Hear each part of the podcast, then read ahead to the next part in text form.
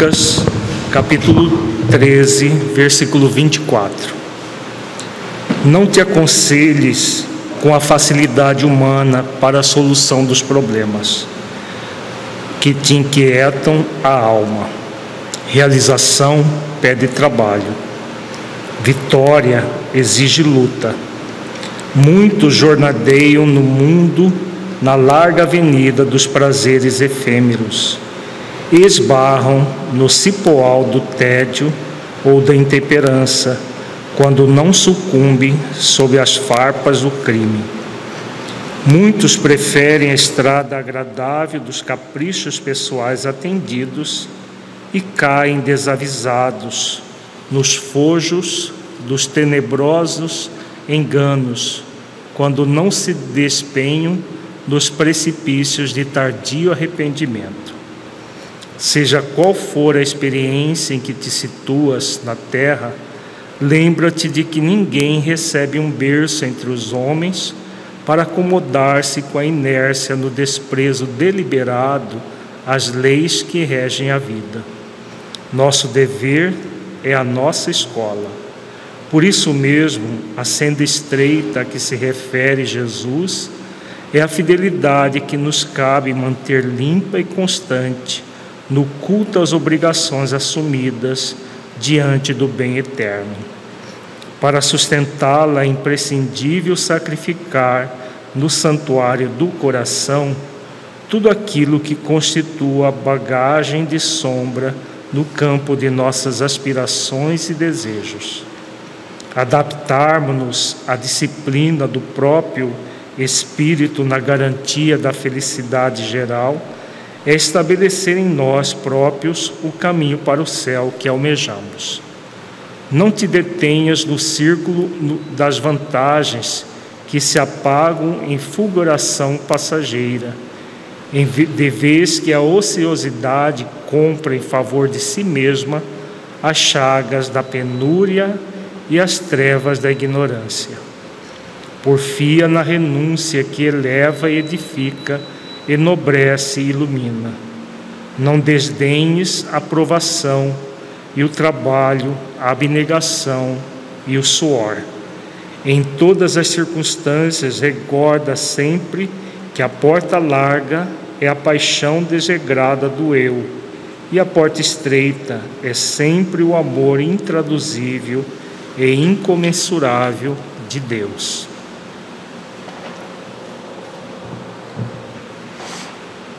Vamos elevar os nossos pensamentos a Jesus, rogar a Ele que nos abençoe a todos. Mestre, amigo, para que possamos prosseguir conscientes e confiantes no amanhã melhor para toda a humanidade. Amanhã em que o suicídio, a depressão estejam apenas nas obras históricas e que a alegria de viver seja uma constante numa humanidade renovada, conectada com as questões profundas da vida. Se conosco, Senhor, nesse ideal maior. Ampara-nos a todos, hoje e sempre. Prosseguindo com o nosso estudo Diretrizes Seguras para Libertar-se da Depressão e da Tendência Suicida, hoje nós faremos o nosso último encontro deste módulo em que trabalharemos o tema Alegria de Viver como um instrumento para a libertação da depressão e da tendência suicida. O objetivo é refletir sobre a alegria de viver como um instrumento para a libertação da depressão e da tendência suicida. Estudaremos do livro Entrega-te a Deus, o capítulo 11 em que a mentora Joana de Ângeles nos ensina que, encontrado o significado existencial, O espírito encarnado descobre que a sua jornada objetiva produz-lhe o sublime ensejo de iluminação interior, libertando-se da treva da ignorância, assim como dos atavismos. Esse capítulo da obra Entrega-te a Deus, se reportando ao significado existencial ou sentido existencial que nós trabalhamos nos nossos três encontros anteriores. Nesses três encontros nós, anteriores, nós refletimos sobre o que significa a existência, no, o que significa a existência num mundo de expiações e provas, que não é uma existência fácil. Nós passamos por inúmeras, inúmeras experiências, desafio durante toda a existência, próprio de um planeta de expiações e provas, onde nós vamos defrontar com uma série de provas e de experiências dolorosas que são expiatórias. Mas a mentora, nesse capítulo do livro Entrega-te a Deus, ela vai nos convidar a sentir a alegria de viver, mesmo nas situações mais dolorosas da vida. Porque, é, como ela diz aqui, a, é essa a nossa jornada objetiva de iluminação interior, libertando-nos das trevas da ignorância. Então, grande, o grande objetivo da vida é, a partir das experiências, desafio que nós temos, nos libertarmos da ignorância, desenvolvendo as experiências aprendizado. Então, essa é a jornada objetiva de iluminação interior que todos nós somos convidados. Então, mesmo em situações, em experiências desafiadoras que nós vamos ter, todos nós que vivemos num planeta de expiações e provas como o nosso, é possível, como ensina a mentora Joana de Ângeles, sentir a alegria de viver como é que vai ser possível sentir a alegria de viver mesmo em situações dolorosas? Vamos refletir juntos? Qual é o foco do espírito que, mesmo em situações dolorosas, pode sentir alegria de viver? Qual deve ser o foco dele? O aprendizado, exatamente. Quando o nosso foco é o aprendizado, e isso que ela diz aqui, a jornada objetiva de iluminação interior, quando o foco é na iluminação interior, mesmo nas situações mais dolorosas, quando nós temos essa, essa visão mais profunda da vida, sabendo que naquela experiência dolorosa nós podemos aprender e nos libertar da treva da ignorância, o que vai acontecer é um estado de alegria, não pela experiência em si, circunstancial, mas a alegria no nível mais profundo, que é a alegria existencial de estar evoluindo. E toda experiência dolorosa, experiência desafio dolorosa, ela passa.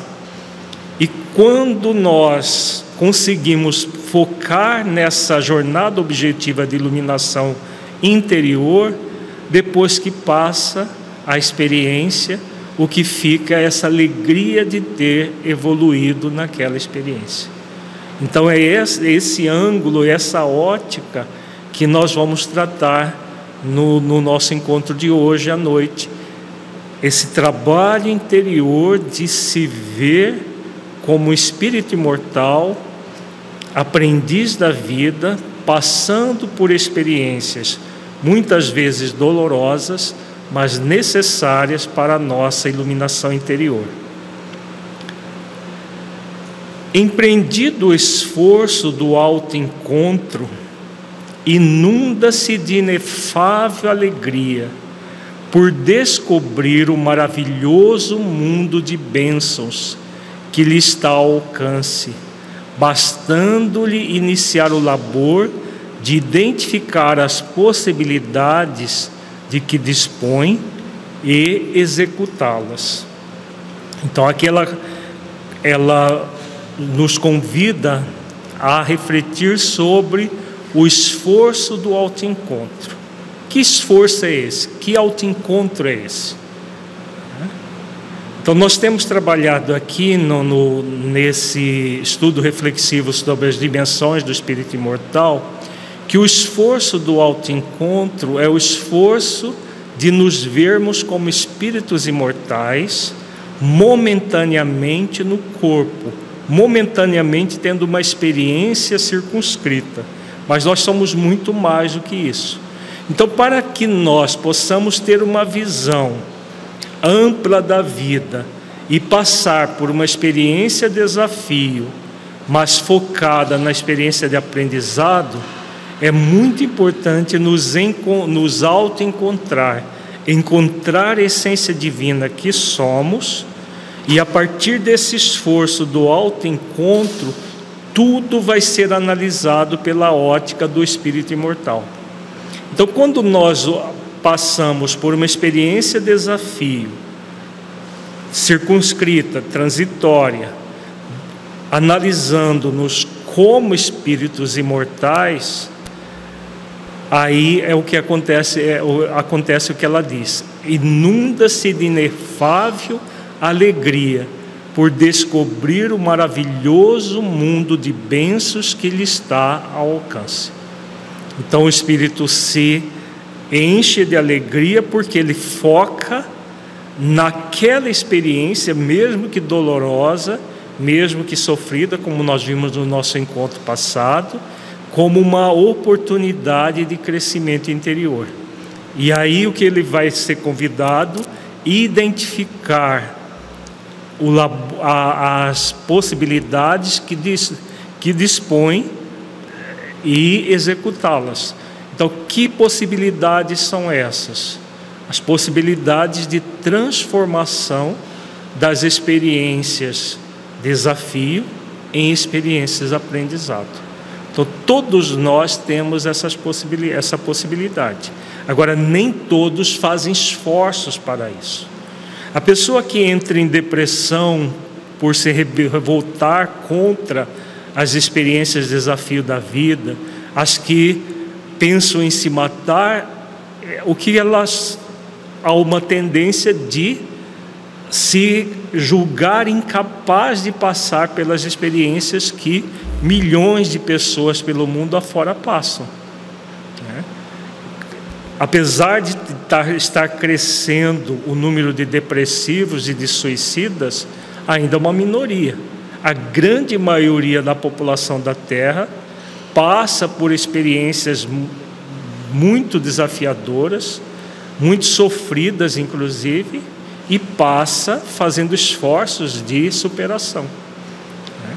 É uma minoria que se revolta, que se rebela, porque não identifica em si mesma a, o, a capacidade de superação. Mas por quê? Porque não estão dispostos a fazer o esforço do autoencontro.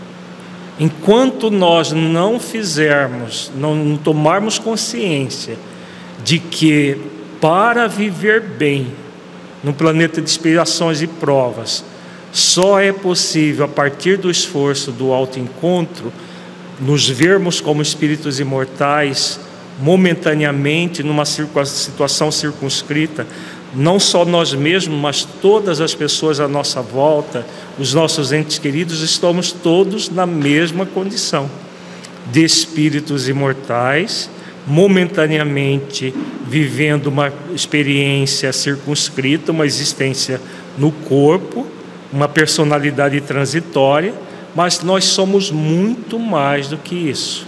Nós somos um ser em evolução. Então, quando o foco é dessa maneira, é possível sentir essa inefável alegria, porque a pessoa foca no mundo de bênçãos que ela está sendo oportunizada a usufruir. Tá? Perguntas até agora? Se tiver pergunta da internet, avisa, tá? A vida é um hino de louvor ao Pai Criador, que faculta aos seus filhos os dons da imortalidade e da relativa perfeição que lhes cabe alcançar a esforço pessoal. Então aqui ela já vai delineando o que nós estamos falando. Então a vida é um hino de louvor ao Pai Criador. Por quê? Porque nós somos espíritos imortais. Uma existência, por mais dolorosa que seja, ela é uma existência circunscrita. Se o espírito passa pelas experiências, fazendo esforços, esse esforço pessoal de se melhorar, de ver tudo como uma fonte de aprendizado, o que vai acontecer? Ele sentir a alegria de sentir a vida como um hino de louvor ao, ao Pai Criador. Né? Eis porque a finalidade precípua da religião é estabelecer o vínculo de nova união profunda entre a criatura e o seu genitor celeste, facultando-lhe o desenvolvimento dos atributos adormecidos que o sol da verdade faz germinar e proporciona os recursos hábeis para o seu desenvolvimento. Então aqui ela já vai aprofundar o texto falando da grande, do grande objetivo das religiões, de um modo geral, e principalmente depois ela vai tratar da religião espírita. Se nós somos um espírito imortal e Deus nos criou, nós somos convidados a fazer um trabalho muito profundo em nós mesmos. Que trabalho é esse?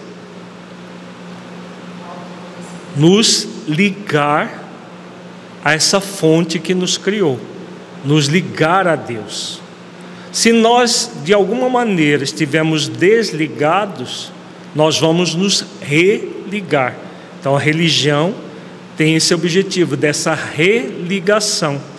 Então, como ela diz, a finalidade principal da religião é estabelecer um vínculo de nova união profunda entre a criatura e o seu genitor celeste.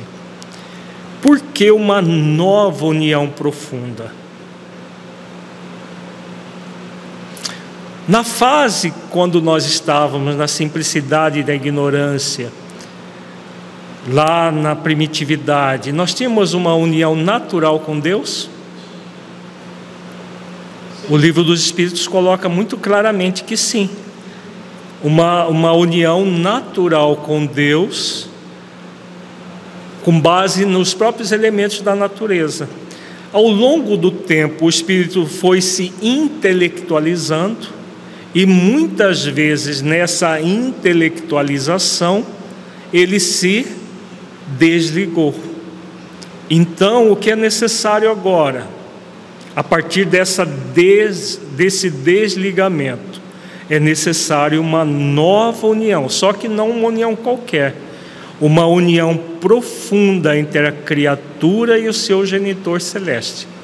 Como que se dá essa união é, é, estabelecimento do, do vínculo e dessa união profunda. Só é possível a partir do momento que nós nos conectamos com a essência divina que somos, com o espírito imortal que somos e com Deus. E aí nessa ligação em que nós, é aquilo que nós vimos no, no item anterior, o auto-encontro. O auto-encontro proporciona essa ligação profunda entre a criatura e o genitor celeste, como diz a mentora aqui. E aí o que vai acontecer com isso? Vai essa conexão proporciona os recursos hábeis para o seu desenvolvimento.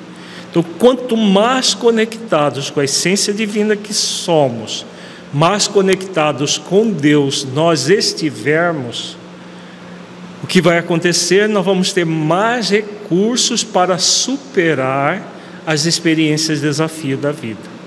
Nós vamos ter mais recursos para ver, mesmo no sofrimento, a alegria de evoluir, de crescer naquela experiência.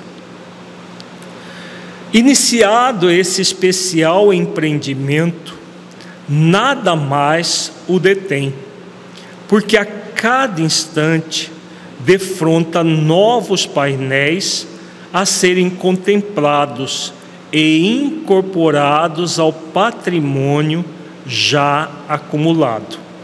Né?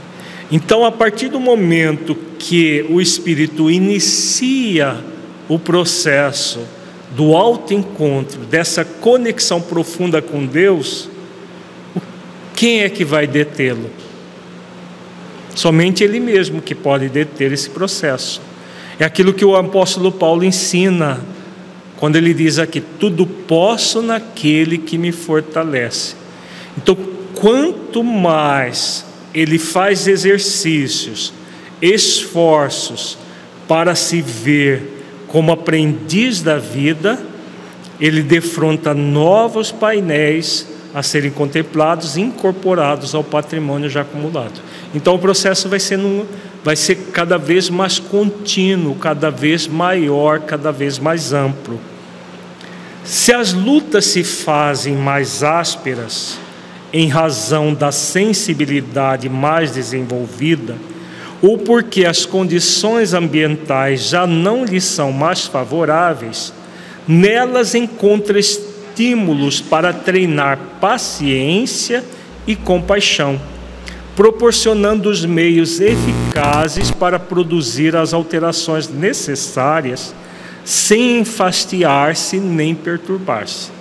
Então, aquilo que nós estamos falando, se surgem lutas mais ásperas, que nós chamamos de experiências de desafio, próprias de um planeta de expiações e provas, qual é o grande objetivo da providência divina nos permitir passar por essas experiências?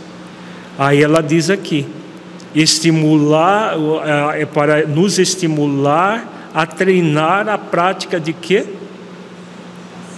Virtudes. Né? E ela dá dois exemplos de duas virtudes aqui muito importantes: paciência e compaixão. Paciência conosco na própria experiência, desafio que nós estamos passando. Paciência com as pessoas à nossa volta, que nem sempre têm a mesma compreensão que nós. Compaixão conosco e com as pessoas também à nossa volta. Então, nós somos, naquela experiência desafio, estimulados a treinar a prática das virtudes. Né? Não só essas duas, mas todas as virtudes de um modo geral. Então a experiência desafio, ela passa a ser o que para nós? Quando nós nos vemos como espíritos imortais num processo de aprendizado. Elas passam a ser experiências estímulo. É uma mudança de ótica né? Então, ela não é apenas uma experiência desafio para nós sofrermos, é uma experiência estímulo, estímulo para que nós cresçamos, para que nós evoluamos. Veja que é uma, uma mudança de concepção que não muda as questões externas. O que muda é o que? internamente a forma como nós estamos vendo. Essa é grande proposta de sentir a alegria de viver, mesmo nas situações mais ásperas da vida, que a mentora vem nos convidando aqui.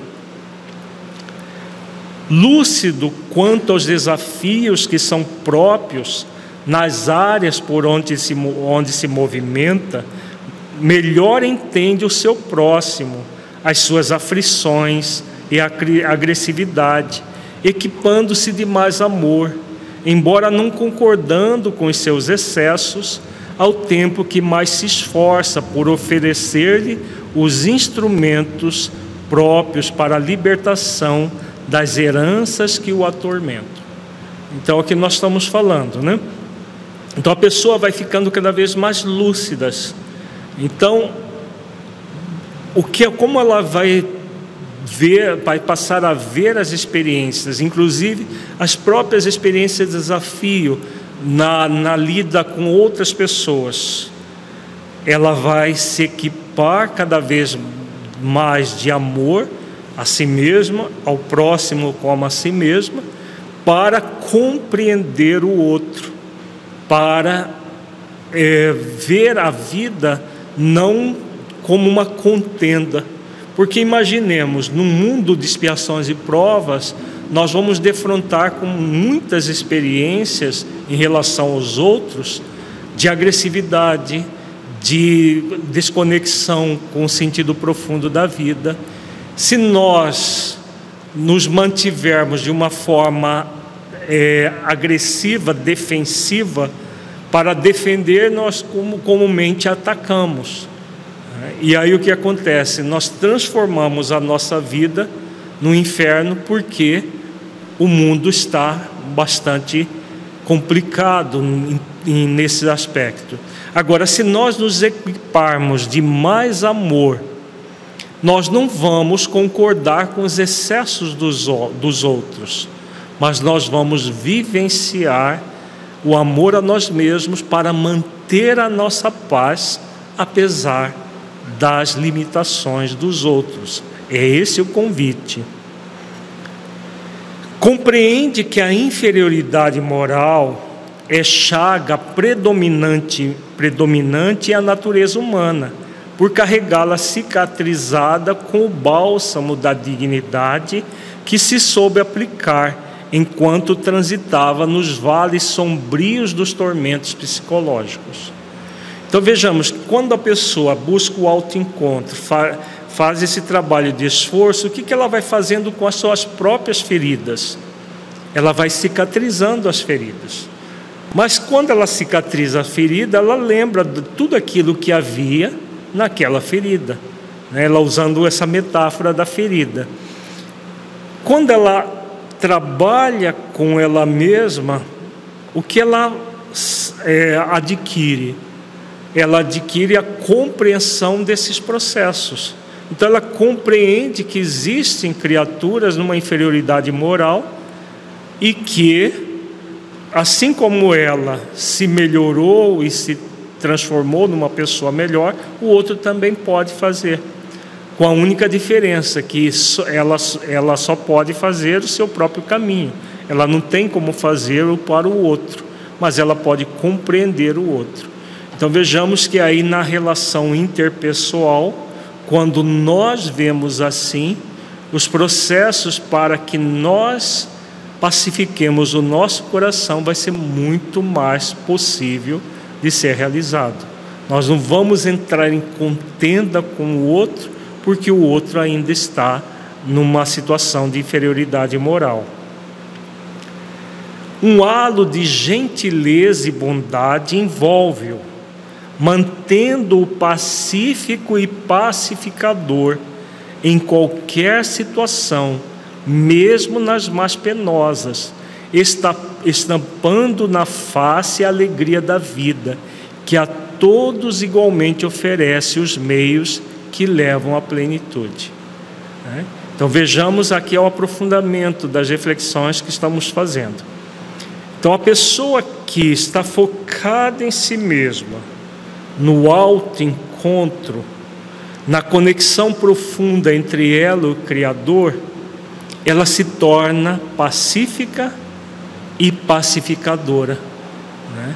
Então a pessoa é, vai exercitando as virtudes nas próprias experiências de desafio, como nós estamos vendo. Aqui ela coloca mais duas virtudes: gentileza e bondade. Depois, a, a pacificação. São processos que nós vamos aprendendo a lidar conosco e com o nosso próximo. E passamos a ser aquilo que Francisco de Assis fala na sua oração: Senhor, fazei-me instrumento da vossa paz. Né? Então passamos, quando fazemos esses esforços, a ser instrumentos da paz, a começar pela pacificação do nosso próprio coração.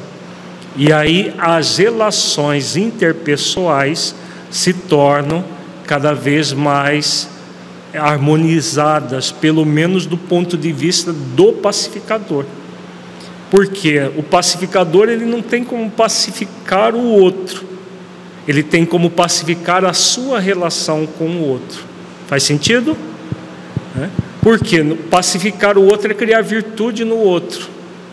Agora, nós podemos pacificar a nossa relação com o outro. Porque até aquele ditado popular: quando um não quer, dois não brigam. A pessoa que está nesse processo de autoencontro, ela se torna pacificadora nesse sentido. Pergunta da internet, pode fazer, por favor. Ah, a pergunta. No momento em que a dor. Não estou conseguindo. Eh, não estou conseguindo entender.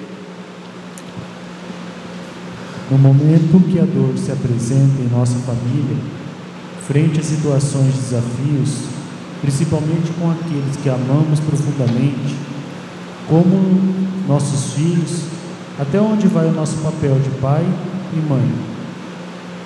Repete a, a primeira parte, Leber, eu não consegui entender. No momento em que a dor se apresenta em nossa família, ah. frente a situações de desafios, principalmente com aqueles que amamos profundamente, como os nossos filhos, até onde vai o nosso papel de pai e mãe? Então, no, ah, numa situação de dor em família, né, qual é o nosso papel de pai e de mãe? É isso que ela tá, acaba, acaba de dizer aqui, a mentora Joana de Ângeles diz que nós somos convidados a trabalhar em nós o halo de gentileza e bondade nos tornando pessoas pacíficas e pacificadoras. Por quê? Se nós estamos passando por uma situação dolorosa e entramos em revolta, seja a, a situação dolorosa conosco ou algum membro da nossa família, um ente querido, e nos revoltamos, o que vai acontecer? Nós criamos uma, uma, um litígio né, uma, uma briga com as próprias leis divinas, com a própria é, providência divina, e aí o que ocorre? Nós agravamos a, a, a dor e o sofrimento. Aquele momento doloroso fica muito pior.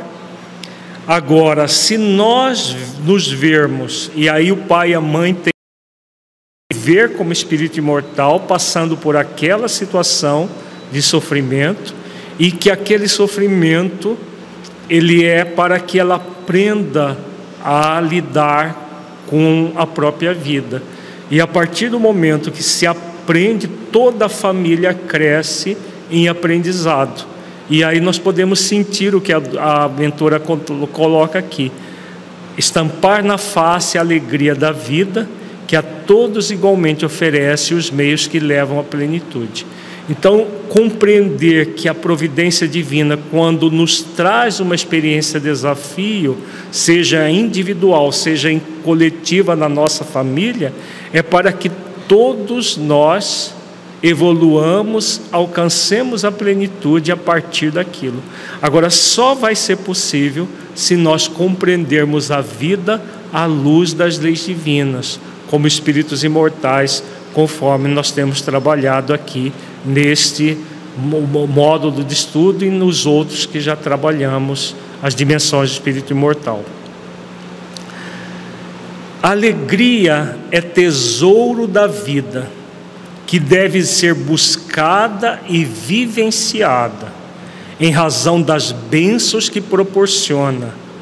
Isso, porém, não quer dizer que não ocorram momentos de preocupação, de tristeza, de ansiedade e de receio, perfeitamente naturais no comportamento saudável, que em vez de uma linha horizontal, possui os seus ascendentes e descendentes emocionais, dentro, no entanto, dos padrões de equilíbrio.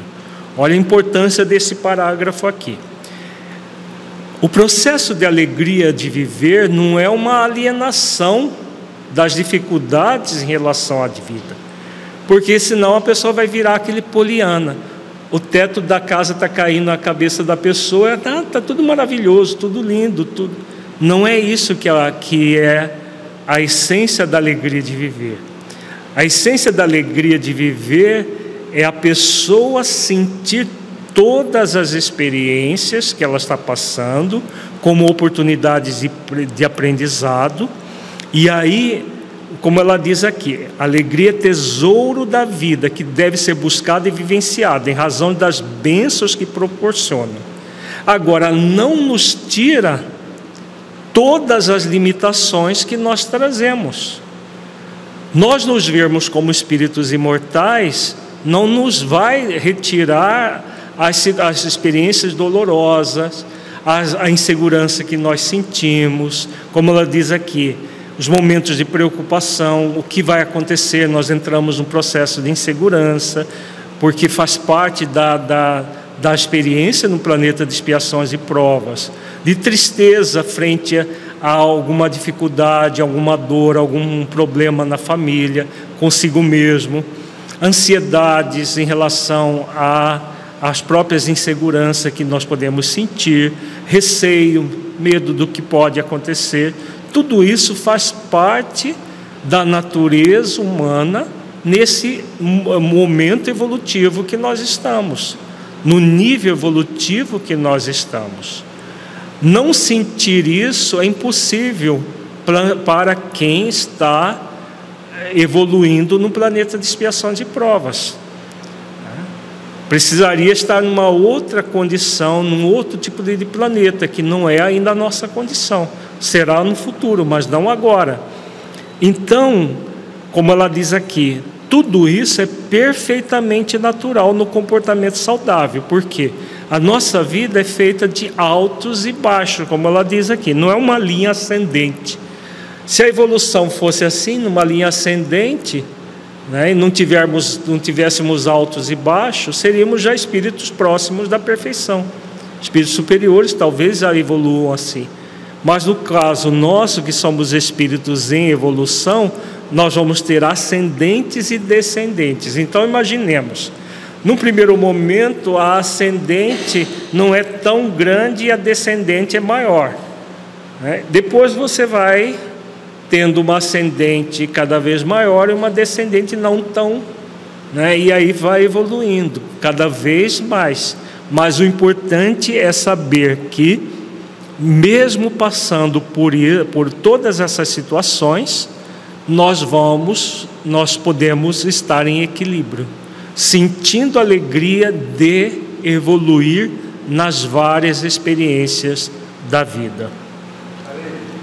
Essa é se essa é a perfeita alegria que Francisco de Assis fala, sim, é a, é a perfeita alegria de você se ver como espírito imortal, passando por atribulações variadas, e nem por isso você se desconectar daquilo que você é, de quem você é e do Criador da vida. Né? Quando Francisco de Assis falava da, da perfeita alegria, né, diante de qualquer qualquer circunstância, o espírito pode estar em alegria de viver em alegria existencial. O ser alegre é extrovertido, sem ser bulhento, é confiante, sem permitir-se leviandades, é bondoso, embora sabendo o que deve e pode realizar em relação a tudo quanto pode, mas não deve fazer, ou deve executar, mas não o pode, porque não lhe é lícito. Então vamos decodificar aqui, esse parágrafo também é muito significativo. Então veja, numa sociedade superficial como a nossa, o que é alegria? Hum? Barulho, questões, mas você vai lá numa, numa balada, as pessoas estão lá alegres, pulando, saltando como se fosse um togrodita. E está todo mundo alegre, entre aspas, né? Mas para estar ali daquele jeito, precisa estar sob efeito de drogas, de álcool, porque senão a pessoa nem aguentaria aquele ambiente com, aquela, com aquelas músicas horrorosas e tudo mais. Por quê? A alegria ainda é confundida com euforia. Por isso ela diz: o ser alegre é extrovertido, porque ele não está fechado dentro dele mesmo, que é o introvertido, a pessoa, a pessoa depressiva, a pessoa com tendência suicida tende à introversão, se fechar, se isolar dentro de si mesma, nas próprias, na, nas próprias dores, nas próprias tristezas e tudo mais. A pessoa que cultiva a alegria de viver, ela tem, não precisa ser esfuziante daquela que chega no ambiente, eu cheguei, e isso é falsa extroversão. A extroversão é a pessoa estar de bem com a vida. É bondoso, e aí o que, que essa bondade, é, é, essa conexão consigo mesmo em essência, com as leis e com Deus gera? A, a, de que virtude ela está falando aqui no final que está achoreado em azul? Qual é a virtude? Vamos refletir?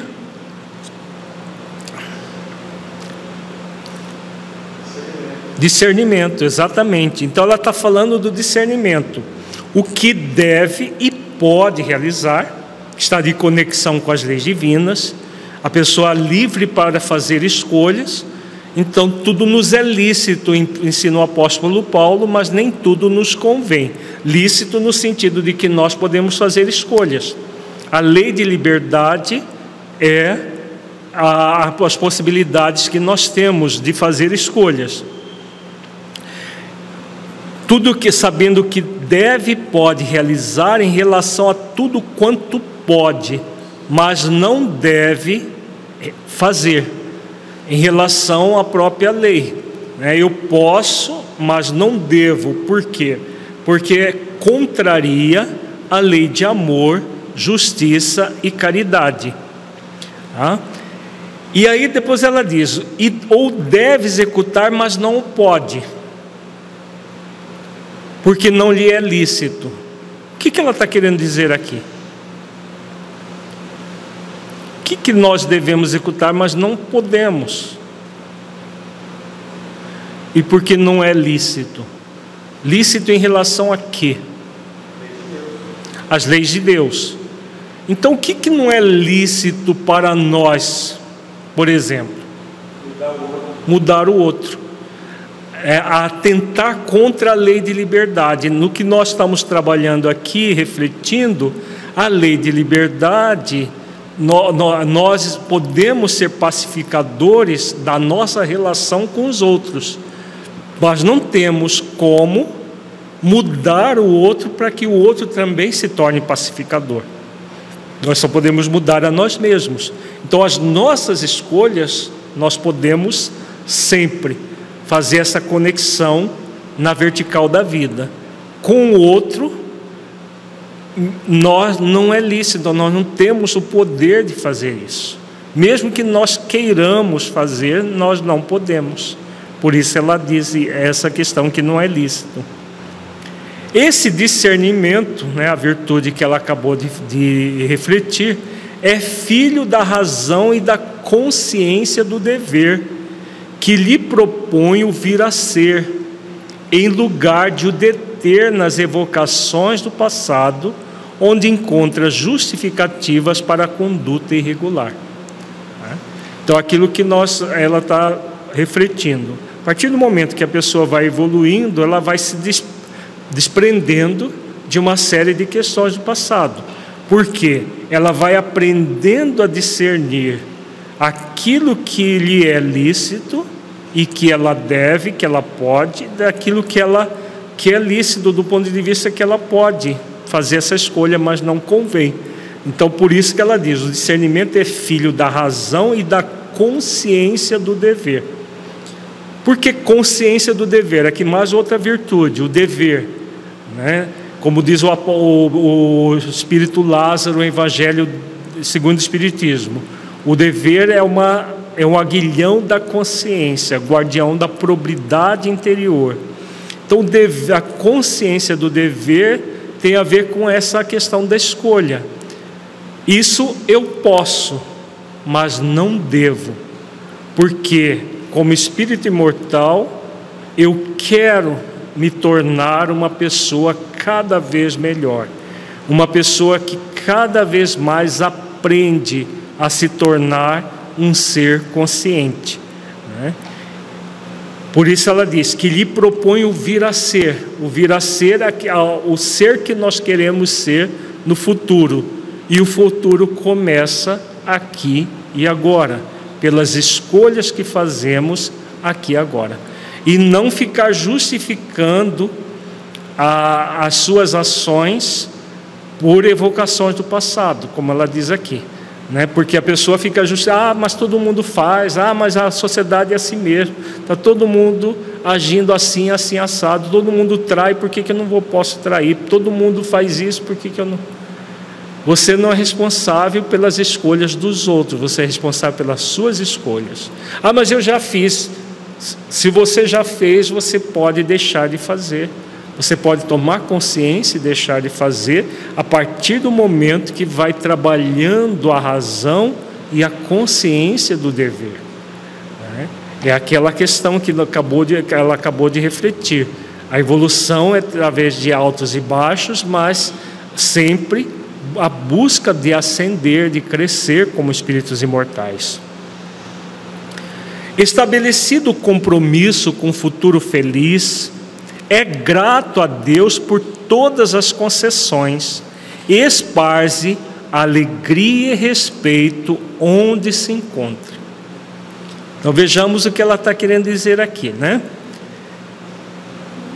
Se eu quero ser feliz, a começar pela própria alegria existencial, o que eu devo fazer? Eu quero ser feliz, agora e no futuro. Eu só há um caminho, a partir dos, dos esforços que eu faço para me tornar feliz. Porque a felicidade, ela é uma conquista do espírito, não é uma dádiva. O que Deus nos dá?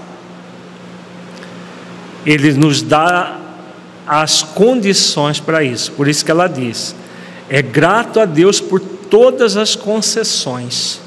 Que concessões são essas? As experiências e desafios são concessões divinas? São.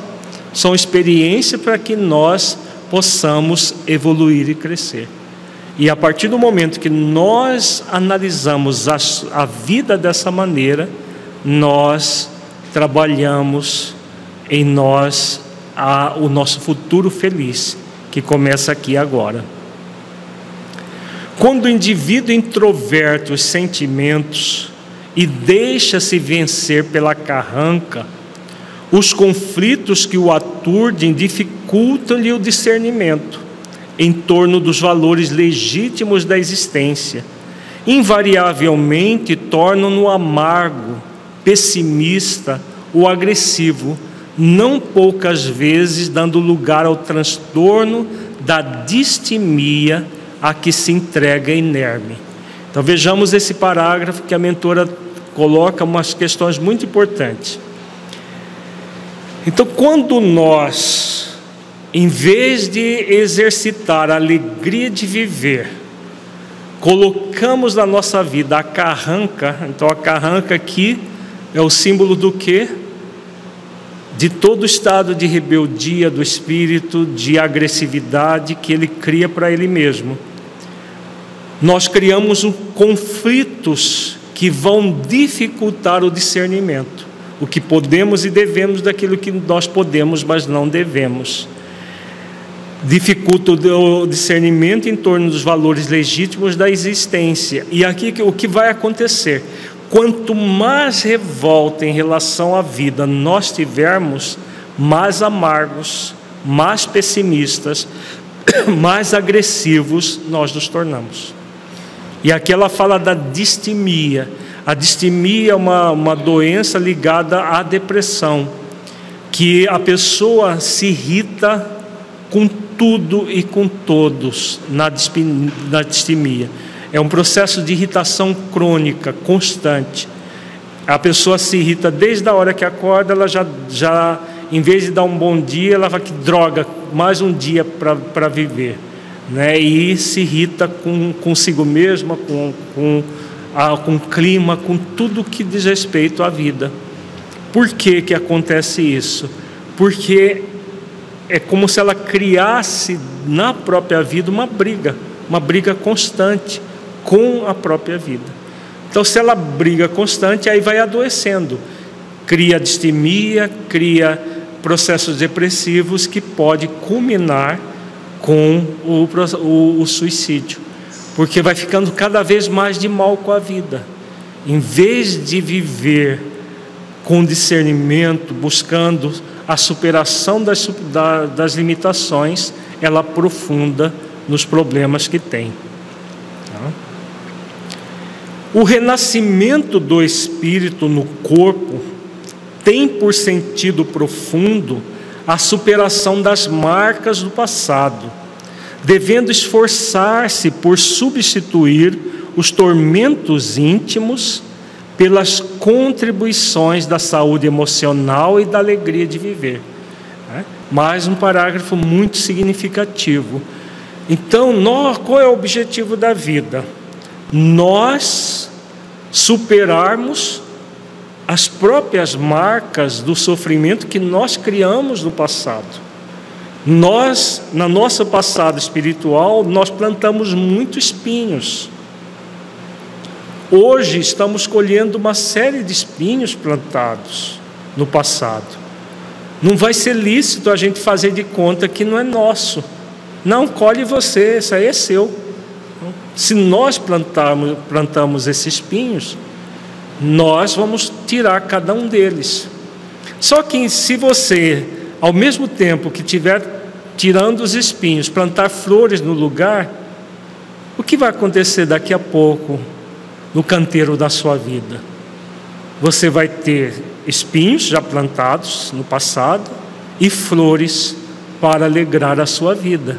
E é exatamente esse o grande objetivo da vida, como ela diz aqui. O sentido profundo é a superação das marcas do passado, esforçar-se por substituir os tormentos íntimos pelas contribuições da saúde emocional e da alegria de viver.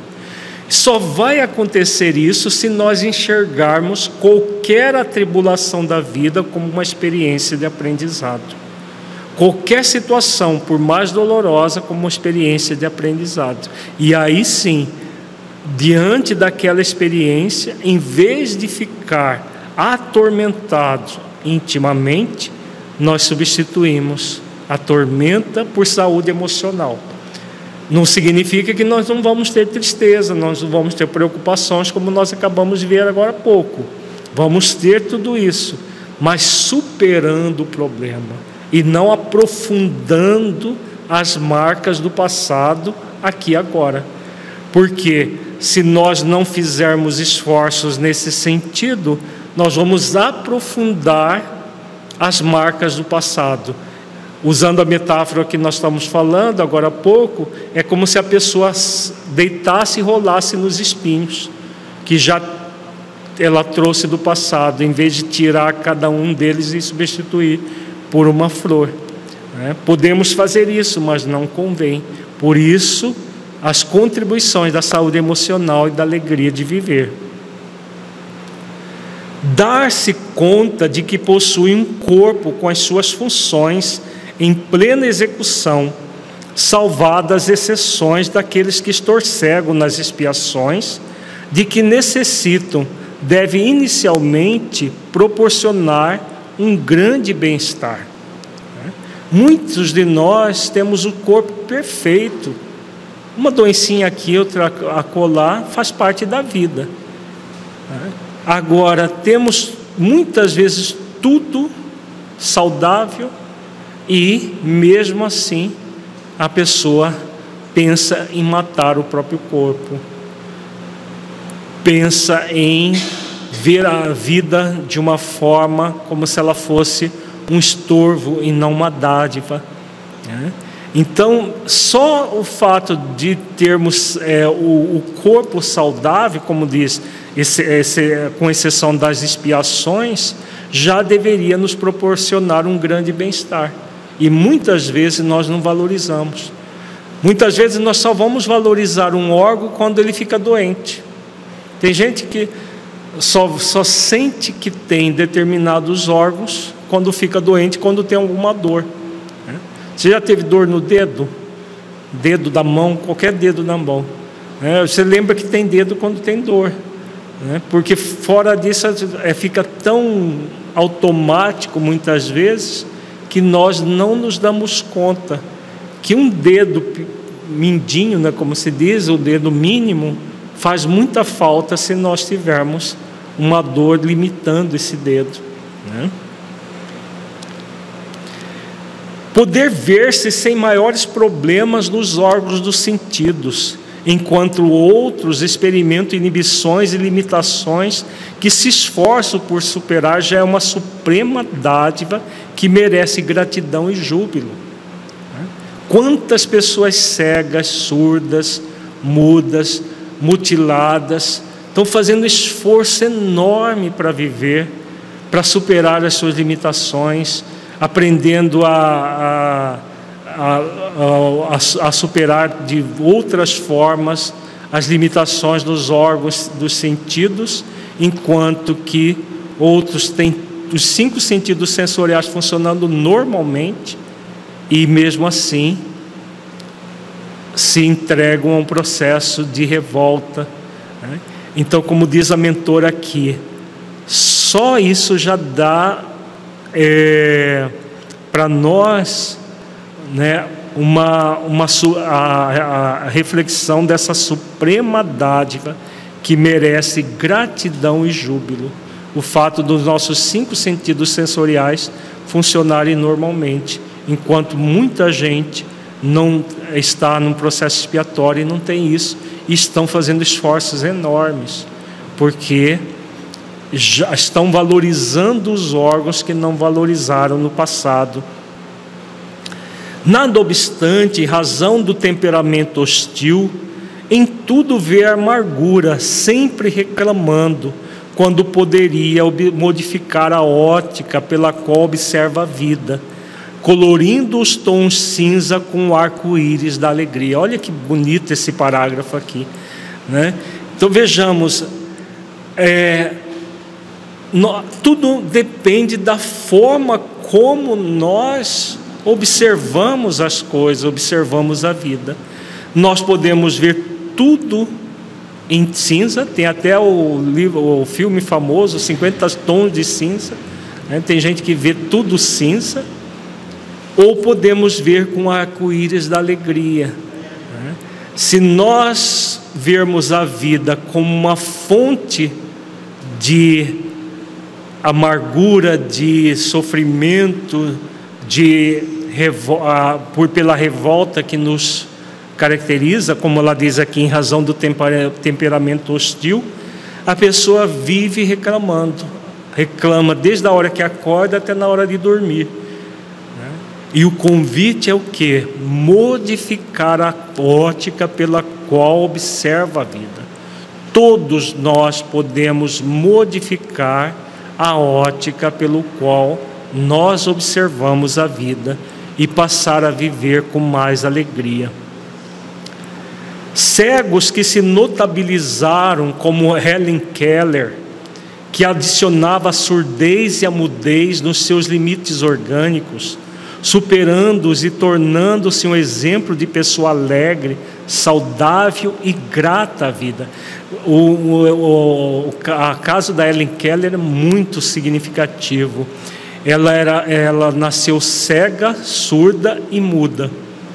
E através da dedicação de uma, uma senhora chamada Anna Sullivan, ela aprendeu a, a falar, ela falava, falava três idiomas, se tornou escritora, porque, apesar das limitações, ela era um exemplo de pessoa alegre, saudável e grata à vida.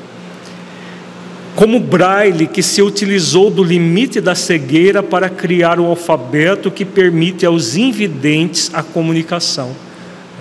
Então, Braille que escreveu, que, que criou a escrita, a, a escrita Braille para que os cegos pudessem ler usando a ponta dos dedos. Como Pasteur, sobre, sofrendo tuberculose e laborando em favor da saúde na caça contínua à vida bacteriana. Né? Ele, tuberculoso, sabendo que ali era causado por uma bactéria, mas passou a vida para legar à humanidade essa, a, esse conhecimento que hoje qualquer criança sabe da existência da bactéria. Ele, inclusive, foi ridicularizado porque falou que existiam bactérias que apodreciam os alimentos. Na época acreditava-se que eram miasmas que tinha no ar que apodreciam os alimentos. E ele comprovou, mesmo com os pares fazendo chacota dele, que era o contrário, né? que, que, eram, que eram seres vivos. Como Stein, Steinmetz, o inovidável químico alemão que necessitava de um banquinho para alcançar as mesas onde se encontravam as provetas de pesquisas. Como Beethoven, surdo, compondo a nona sinfonia, assim como outros heróis do sofrimento, que o souberam converter em incomparável oportunidade de proporcionar o bem e a harmonia do próximo, enquanto eles mesmos vivenciaram a alegria de construir o futuro melhor para a humanidade. Olha que bonito, né? Mesmo pessoas com as mais diversas limitações não ficaram presas às limitações. Transcenderam as limitações porque vivenciaram a alegria de construir o futuro melhor para a humanidade. E se tornaram as vidas delas que poderiam mergulhar numa profunda depressão num profundo isolamento, principalmente Helen Keller, transformou a vida num hino de louvor à vida. Todos nós podemos fazer o mesmo, sem limitações. Imagina, você sem nenhuma limitação do ponto de vista orgânico, dos sentidos sensoriais, ser alguém convidado a construir um futuro melhor para a humanidade, a começar pela sua própria vida sem precisar fazer grandes coisas, mas buscando transformar você mesmo, auxiliar os seus familiares a se transformar, tudo isso já vai mudar, fazer grande diferença positiva na humanidade. Abençoa desse modo as oportunidades de que desfrutas para viveres o dom da alegria qual informava o apóstolo Paulo que era sempre o mesmo, na alegria ou na dificuldade, no júbilo ou no sofrimento, porque encontrara Jesus. Olha que lindo, né?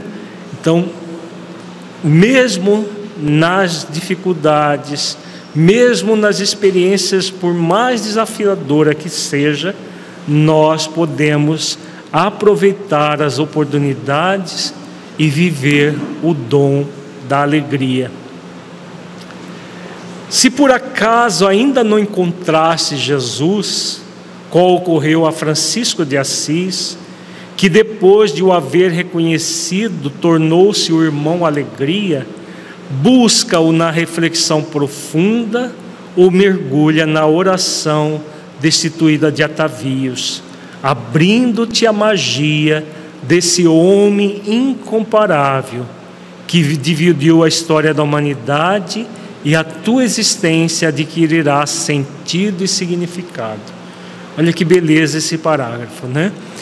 Então, se nós buscarmos no Evangelho de Jesus, nas orientações do Cristo, o sentido, o significado existencial, né? o que vai acontecer? Nós vamos nos conectar com Cristo, o nosso modelo e guia, e podemos sentir aquilo que Paulo de Tarso sentia, aquilo que Francisco de Assis, o irmão Alegria, sentia.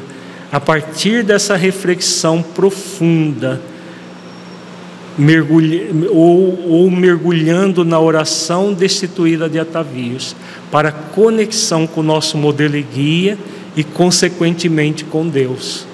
Então, aqui Joana de Ângeles nos convida. Se nós tivermos dificuldades, e dificuldades é natural no planeta de expiações e provas, busquemos Jesus. Busquemos Jesus quando ele diz: Vinde a mim, todos vós que estáis aflitos e sobrecarregados, e eu vos aliviarei. Tomai sobre vós o meu jugo e aprendei comigo, que sou manso e humilde de coração. Encontrareis descanso para a vossa alma, porque suave é o meu jugo e leve o meu fardo. Então, a partir do momento que nós nos abrimos a esse homem incomparável, como diz Joana, a nossa existência adquirirá sentido e significado. Então, qualquer dificuldade, mergulhemos em oração, buscando a conexão com Jesus. Essa é, essa é uma orientação muito significativa para todos aqueles que estão no processo depressivo, para todos aqueles que estão passando por uma, um, uma, um pensamento de se suicidar, ou para familiares de pessoas que tenham se matado, mergulhar profundamente na essência do Evangelho para que nós observemos a vida com mais sentido e mais significado. Ninguém que seja saudável pode viver sem o contributo especial da alegria, que é um hino de louvor à vida e ao universo. A alegria renova as paisagens interiores e pode ser encontrada nas coisas mínimas, desde o desabrochar de singela flor no campo aos cronos outros da natureza do melodioso canto das aves ao baile cósmico dos astros. Olha que linda essa, essa comparação, né? Então, ver nas pequenas coisas, nós não precisamos de grandes situações para sentir a alegria de viver. Um nascer do sol, um pôr do sol, uma árvore florida, um, um, um, um canto de um pássaro, tudo são experiências experiências que nós podemos sentir alegria de viver. Como ela diz aqui, alegria renova as paisagens interiores e pode ser encontrada nas coisas mínimas.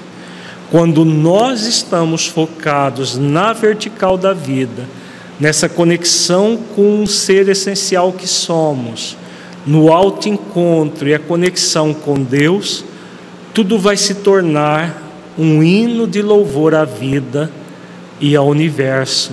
E nós vamos encontrar um céu, um céu estrelado, por exemplo, uma noite de lua cheia, nós podemos encontrar situações que nos estimulem a alegria de viver. Se observares tudo quanto sucede em tua volta, encontrarás a ordem, o equilíbrio a beleza, mesmo da decomposição da matéria que passa por transformações necessárias ao surgimento de formas novas e manutenção do que existe. Essa é uma verdade que a mentora coloca aqui, né? Tudo no universo. Nós encontramos ordem, equilíbrio e beleza. E aí ela chama atenção que até na decomposição da matéria está dando origem a outras vidas. Daqui a pouco, a partir daquela decomposição, um mundo de vida continua e se transforma, porque não existe destruição, o que existe é sempre transformação. Mas tudo pressupõe uma ordem, um equilíbrio, uma beleza. E o ser humano, apesar disso tudo, da ordem, do equilíbrio e da beleza, muitas vezes está contra tudo isso. Né? A vida, a, a, intimidade da pessoa numa, numa desordem, a intimidade dela no desequilíbrio, e ela só vê coisas feias, coisas ruins, coisas amargas. A alegria de viver é a maneira adequada de agradecer a Deus a bênção da reencarnação. Olha que lindo isso. Né?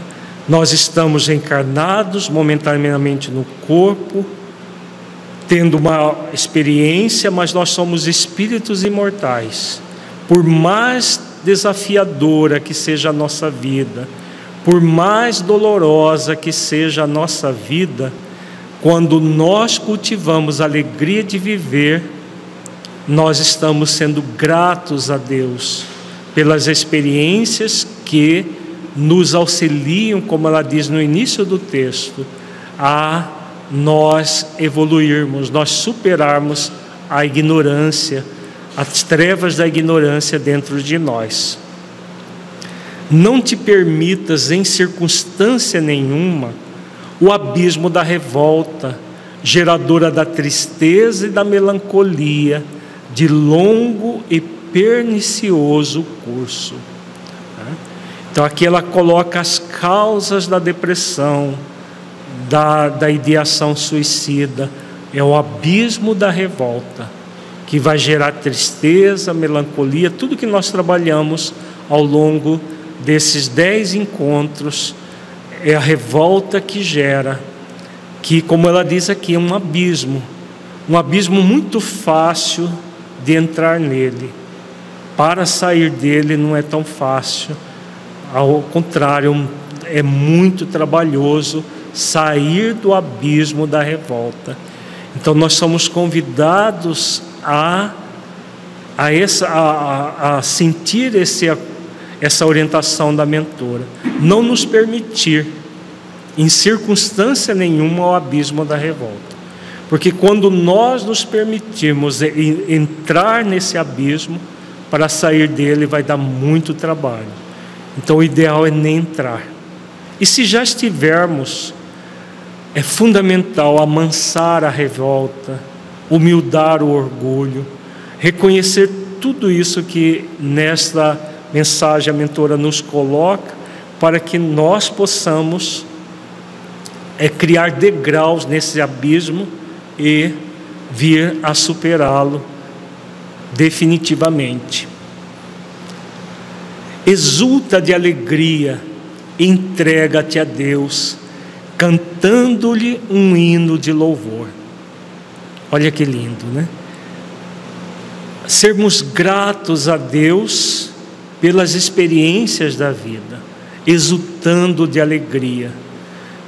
Todas as experiências, como nós estamos vendo, são experiências nos convidando ao aprendizado.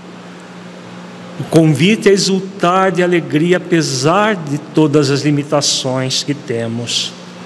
Quando Jesus se acercou das criaturas humanas, trazendo a mensagem de libertação de consciência, exaltando a imortalidade do espírito, ofereceu o seu evangelho explicando: O espírito do Senhor está sobre mim porquanto me ungiu para anunciar boas novas aos pobres, enviou-me para proclamar a libertação aos cativos, restauração da vista aos cegos e para pôr em liberdade os oprimidos.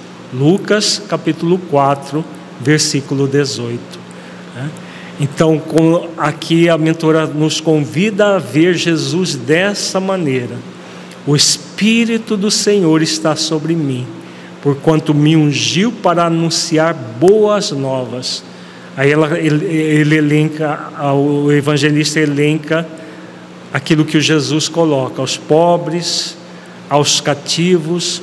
Então, na, aqueles de nós que ainda trazemos muita ignorância dentro de nós, como ela diz no início da mensagem, somos convidados a nos conectar com Deus, nosso Criador, com Jesus que ungiu, que foi ungido por Deus para nos ser o modelo e guia, né, o caminho, a verdade, a vida que nos conduz a Deus. A partir do momento que nós aprofundamos nessa verdade, nós aprofundamos nesses valores, não há espaço mais para a depressão, não há espaço para, é, para o, a ideação suicida, não há espaço para esse, esse processo masoquista de cultuar sofrimento. Então, Joana de Anjos, quando nos traz essa, essa orientação de Lucas, no capítulo 4, versículo 18, aliás, a orientação de Jesus, anotado por Lucas, ela está nos convidando a ver a vida de um ângulo mais profundo. A sua foi, portanto, a mensagem da total alegria de uma vida saudável e rica de bênçãos. Permite dessa forma que Ele te liberte da opressão da ignorância, facultando-te a alegria da felicidade. Então, ela conclui o texto sobre a alegria de viver, nos convidando à identificação com Jesus. A sua mensagem foi de total alegria, de uma vida saudável, rica de bênçãos. Então, só é possível conectar-se com essa vida saudável, com essa total alegria, a partir da conexão com uma lei divina. Que lei é essa que ela está falando aqui, no último parágrafo? A partir da lei de liberdade, nós fazemos uma escolha, mas a partir dessa escolha é necessário conectar com outra lei. Que lei é essa? Lei de permissão. Permite dessa forma que Ele te liberte da opressão da ignorância. Se nós não nos permitimos a conexão profunda com Cristo, a partir do Cristo interno, a ignorância vai ficar fazendo parte da nossa vida. Como ela diz aqui, é uma opressão. Né? Ela começa o texto falando da ignorância e termina falando da ignorância. A ignorância que ainda nos caracteriza. E nós somos convidados a sentir a nos permitir essa conexão profunda com Jesus, com o seu Evangelho, facultando a alegria da felicidade. Então, esse é um convite para todos aqueles que estão em depressão, que têm a tendência suicida, né, que é, reflitam tudo que nós vimos nesses dez encontros. E aqueles todos que de alguma maneira trazem algum nível de rebeldia dentro de si, porque todos nós, nós falamos isso no início deste módulo, todos nós temos em maior ou menor grau uma tendência depressiva, porque todos nós trazemos a, a rebeldia frente às leis, frente à vida. Então somos convidados a exercitar tudo isso que nós refletimos ao longo dessas, desses dez encontros e principalmente no encontro de hoje que abordou a questão da alegria de viver, a questão do sentido existencial que nós trabalhamos, para que nós possamos ver a abundância da vida, sentir a abundância da vida. E ao sentir a abundância da vida, como, nós, como a mentora diz, facultar a nós mesmos a alegria da felicidade. Vale a pena, gente? Com certeza vale, né? Perguntas? Tem pergunta da internet? Não? Nenhuma daqui?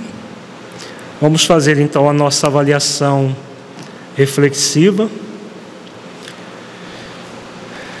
Feche os olhos, entre em contato com você mesmo em essência.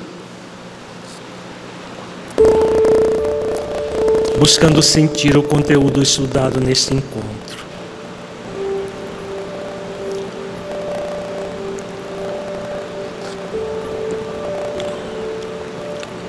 Do conteúdo que você entendeu que se aplique à sua vida.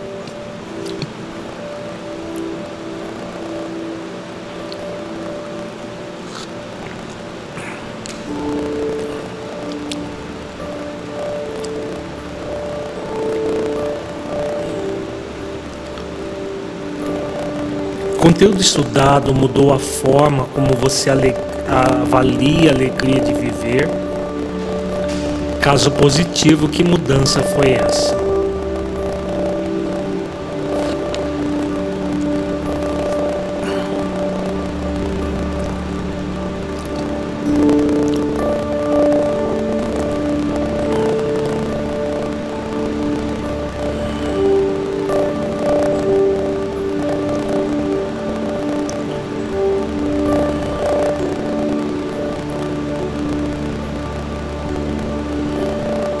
Nesse encontro, refletimos sobre a alegria de viver como antídoto da depressão e da tendência suicida.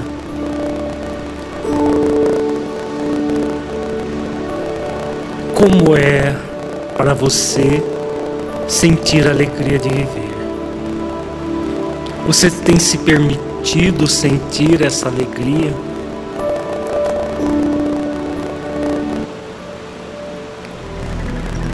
Como é para você sentir o verdadeiro sentido da vida? Evoluir para superar a ignorância. Evoluindo pelas experiências aprendizado. Por meio das experiências desafio e experiências estímulo. Como é isso para você?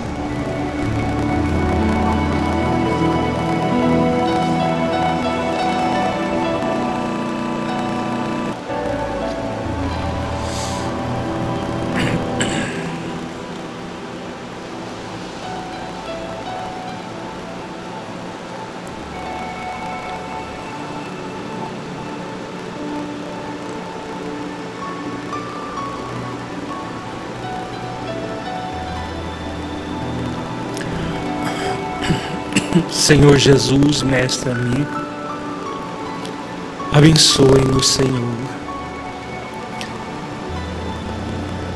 E mais esta noite,